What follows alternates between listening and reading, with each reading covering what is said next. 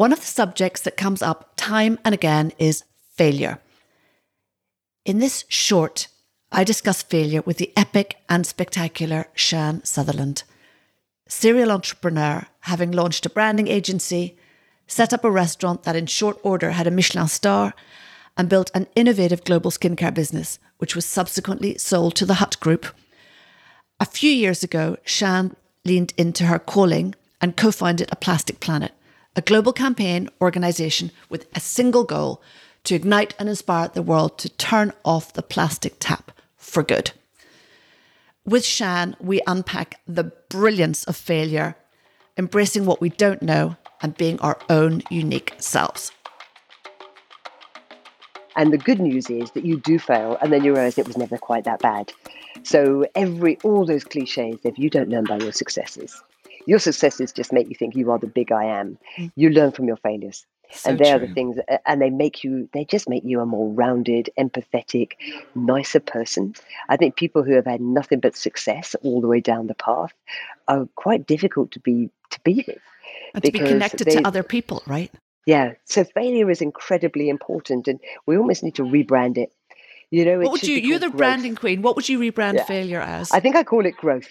You know, just, I've oh never thought of that before, but actually, failure, failure just sounds such an awful word. It's so negative. We're so fearful of failure, particularly, I think, in the UK. There is a better attitude in some ways in the, in the US, albeit it's not perfect, but you definitely feel that people love you for trying. And there is a little bit of, of Schadenfreude in the UK that we need to be aware of. We need to applaud people for trying.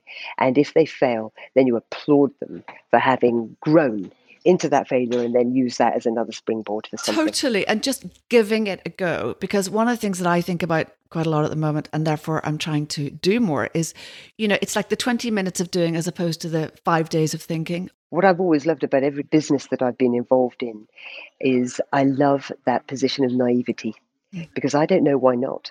So, you know, starting a branding agency and mm. obviously doing that, and then through that, having our, our baby making years. Mm. And as you pointed out, through absolute selfish need, creating a pregnancy skincare line, and then thinking, hmm, there is this niche in the market you could drive a and then realizing, okay, we've never launched a skincare brand before. You know, I haven't risen through the ranks of Estee Lauder or mm. L'Oreal. But the benefit of not knowing why not is very empowering. Right. And I think that's probably a common thread that has run through everything that I've ever done. I don't know why not. So, you know, I didn't know that I couldn't set up a restaurant. I didn't know that I couldn't go out there and raise the money and find the building and do all the things I did age 26. It's better not to know. And I think we live in a world where we venerate and idolize the knowledgeable when actually, if you just have a will, you will find a way. And, and common think, sense, uh, right? And be solutions driven, right? Yeah, and the other thing is from one business to another, you don't realize until you're doing the next business, it's the same shit. Sian, mm. tell me, I'd love you to talk a little bit about, um, you know, to people who are looking to build businesses. And today we really do talk about purpose in building businesses, be it, you know, for profit or uh, social enterprises, but people talk about coming with heart, coming with purpose, things that you've been doing your whole life, frankly. It's just this sort of lexicon is very much part of the norm today.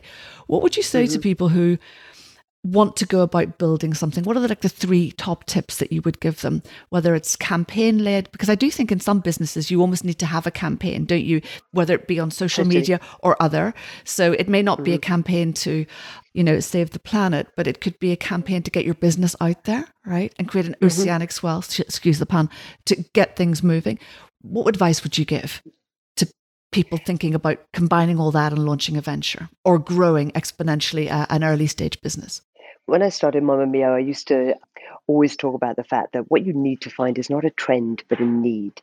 And obviously, with pregnancy, we found a genuine need, not just a, oh, latest, you know, newest, funkiest ingredient or mm. something that we can make you feel insecure about and then sell you a skincare product to fix it. We found a genuine need.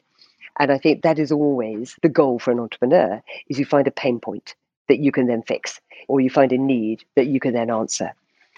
And I think to everything to build on what you were just saying, now it's gone even further than that. And I've always believed, you know, I, I don't want to be in the business of selling stuff. I want to sell stuff that has purpose in some way. Right. Be it creating a restaurant that makes people feel safe and comfortable and have a wonderful experience, or selling a skincare brand that had that incredible emotional connection with our customers, to what we're doing now at a Plastic Planet. And that is as much as finding a need now, it's finding a movement. Mm. So if you can find a movement, then you can build a community. Mm. And a movement in its broader sense, it's a direction of travel. And with movements, you can then very easily build community because it's very hard now to build a community around a product that doesn't have any meaning or purpose in our lives. Mm. That isn't the way that we think any anymore. We buy very emotionally still. So you tap into a movement or you create your own movement and then you can build a community. And that community can of course be something that is very social media driven or it can be a digital uh, community or it can be a, a physical community. And then you can pop a brand in there. It's almost that simple. If you think of it that way that it goes movement community you know definitely some kind of digital content because that's how you can scale quickly now. And then it's about brand. And if you think of it in that sequence rather than product first and this is where I think people so often interesting. go wrong. Mm. I meet people all the time who say, I have got the best product in the world. And I said, well, that's incredible. Of course, that's great. But do you really think that the world is going to beat a path to your door? How are they going to know about you? What else are you doing? How are you answering the need that is out there? And I think there is in, in out there right now, there's some very raw needs yeah. of mental health and loneliness and people feeling, you know, disempowered.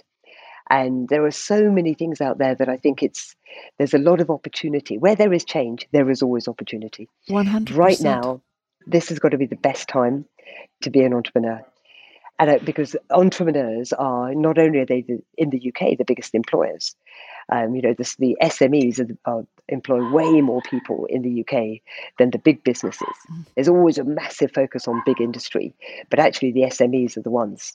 And I think there's going to be a massive growth coming through this pandemic. What would you say to those people? They're trying to work it all out. Yeah, I have a mantra D, which is life's too short to blend in.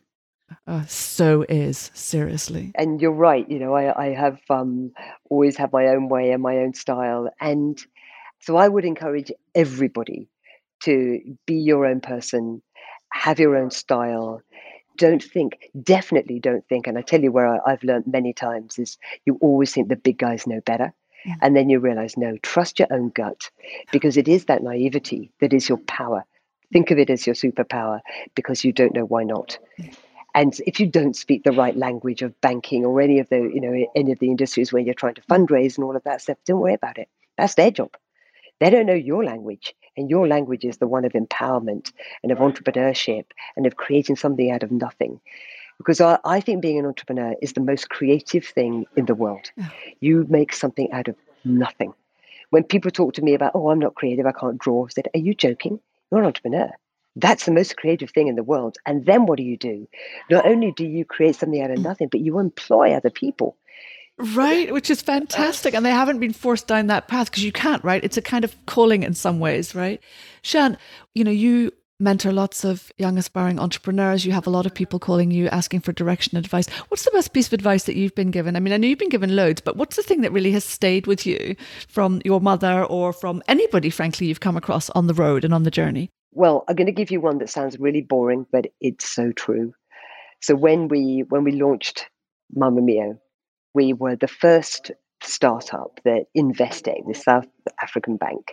We were the first startup they ever backed. I'm sure they'll never back another. I'm sure we were an absolute nightmare for them. But I used to go along to, I had to go and report at all the, the board meetings every month. And I'd go in and I would be me and I'd be saying, we've got so much opportunity. We're working with the Royal College of Midwives. We've got this, we've got that. You know, Sephora have rung, such and such has happened, and all of these things. And they would say to me, mm hmm, mm hmm, okay, Sian, how does it convert to sales? And those words, how does it convert? They were like a knife in me every single month. How does it convert to sales? Uh, because it was like, oh, you just don't get it. You just don't get it, do you? But it's so true. How does it convert to sales? Oh, I know. It does. Because yeah. opportunity and words and ideas are easy, and execution and implementation is everything. And having people around you that. who can who can take great ideas and drive them and make them into something and have the tenacity to make things happen out of nothing Mm. that is incredibly difficult and the other thing is you know if you are doing something you have to do it 100% this whole thing of in your spare time i've built up this multi-billion dollar doesn't business. work. That's just a load of rubbish, frankly, work. in my view. You know, yeah it's all about application and it's you are choosing the hard road but it's a brilliant road Thank you so much for listening to this episode on Double Espresso with D. Do connect with me on Instagram at D Double Espresso. I love hearing your feedback and what has resonated with you. And don't forget to join me next week for another amazing guest interview. Until then, au revoir.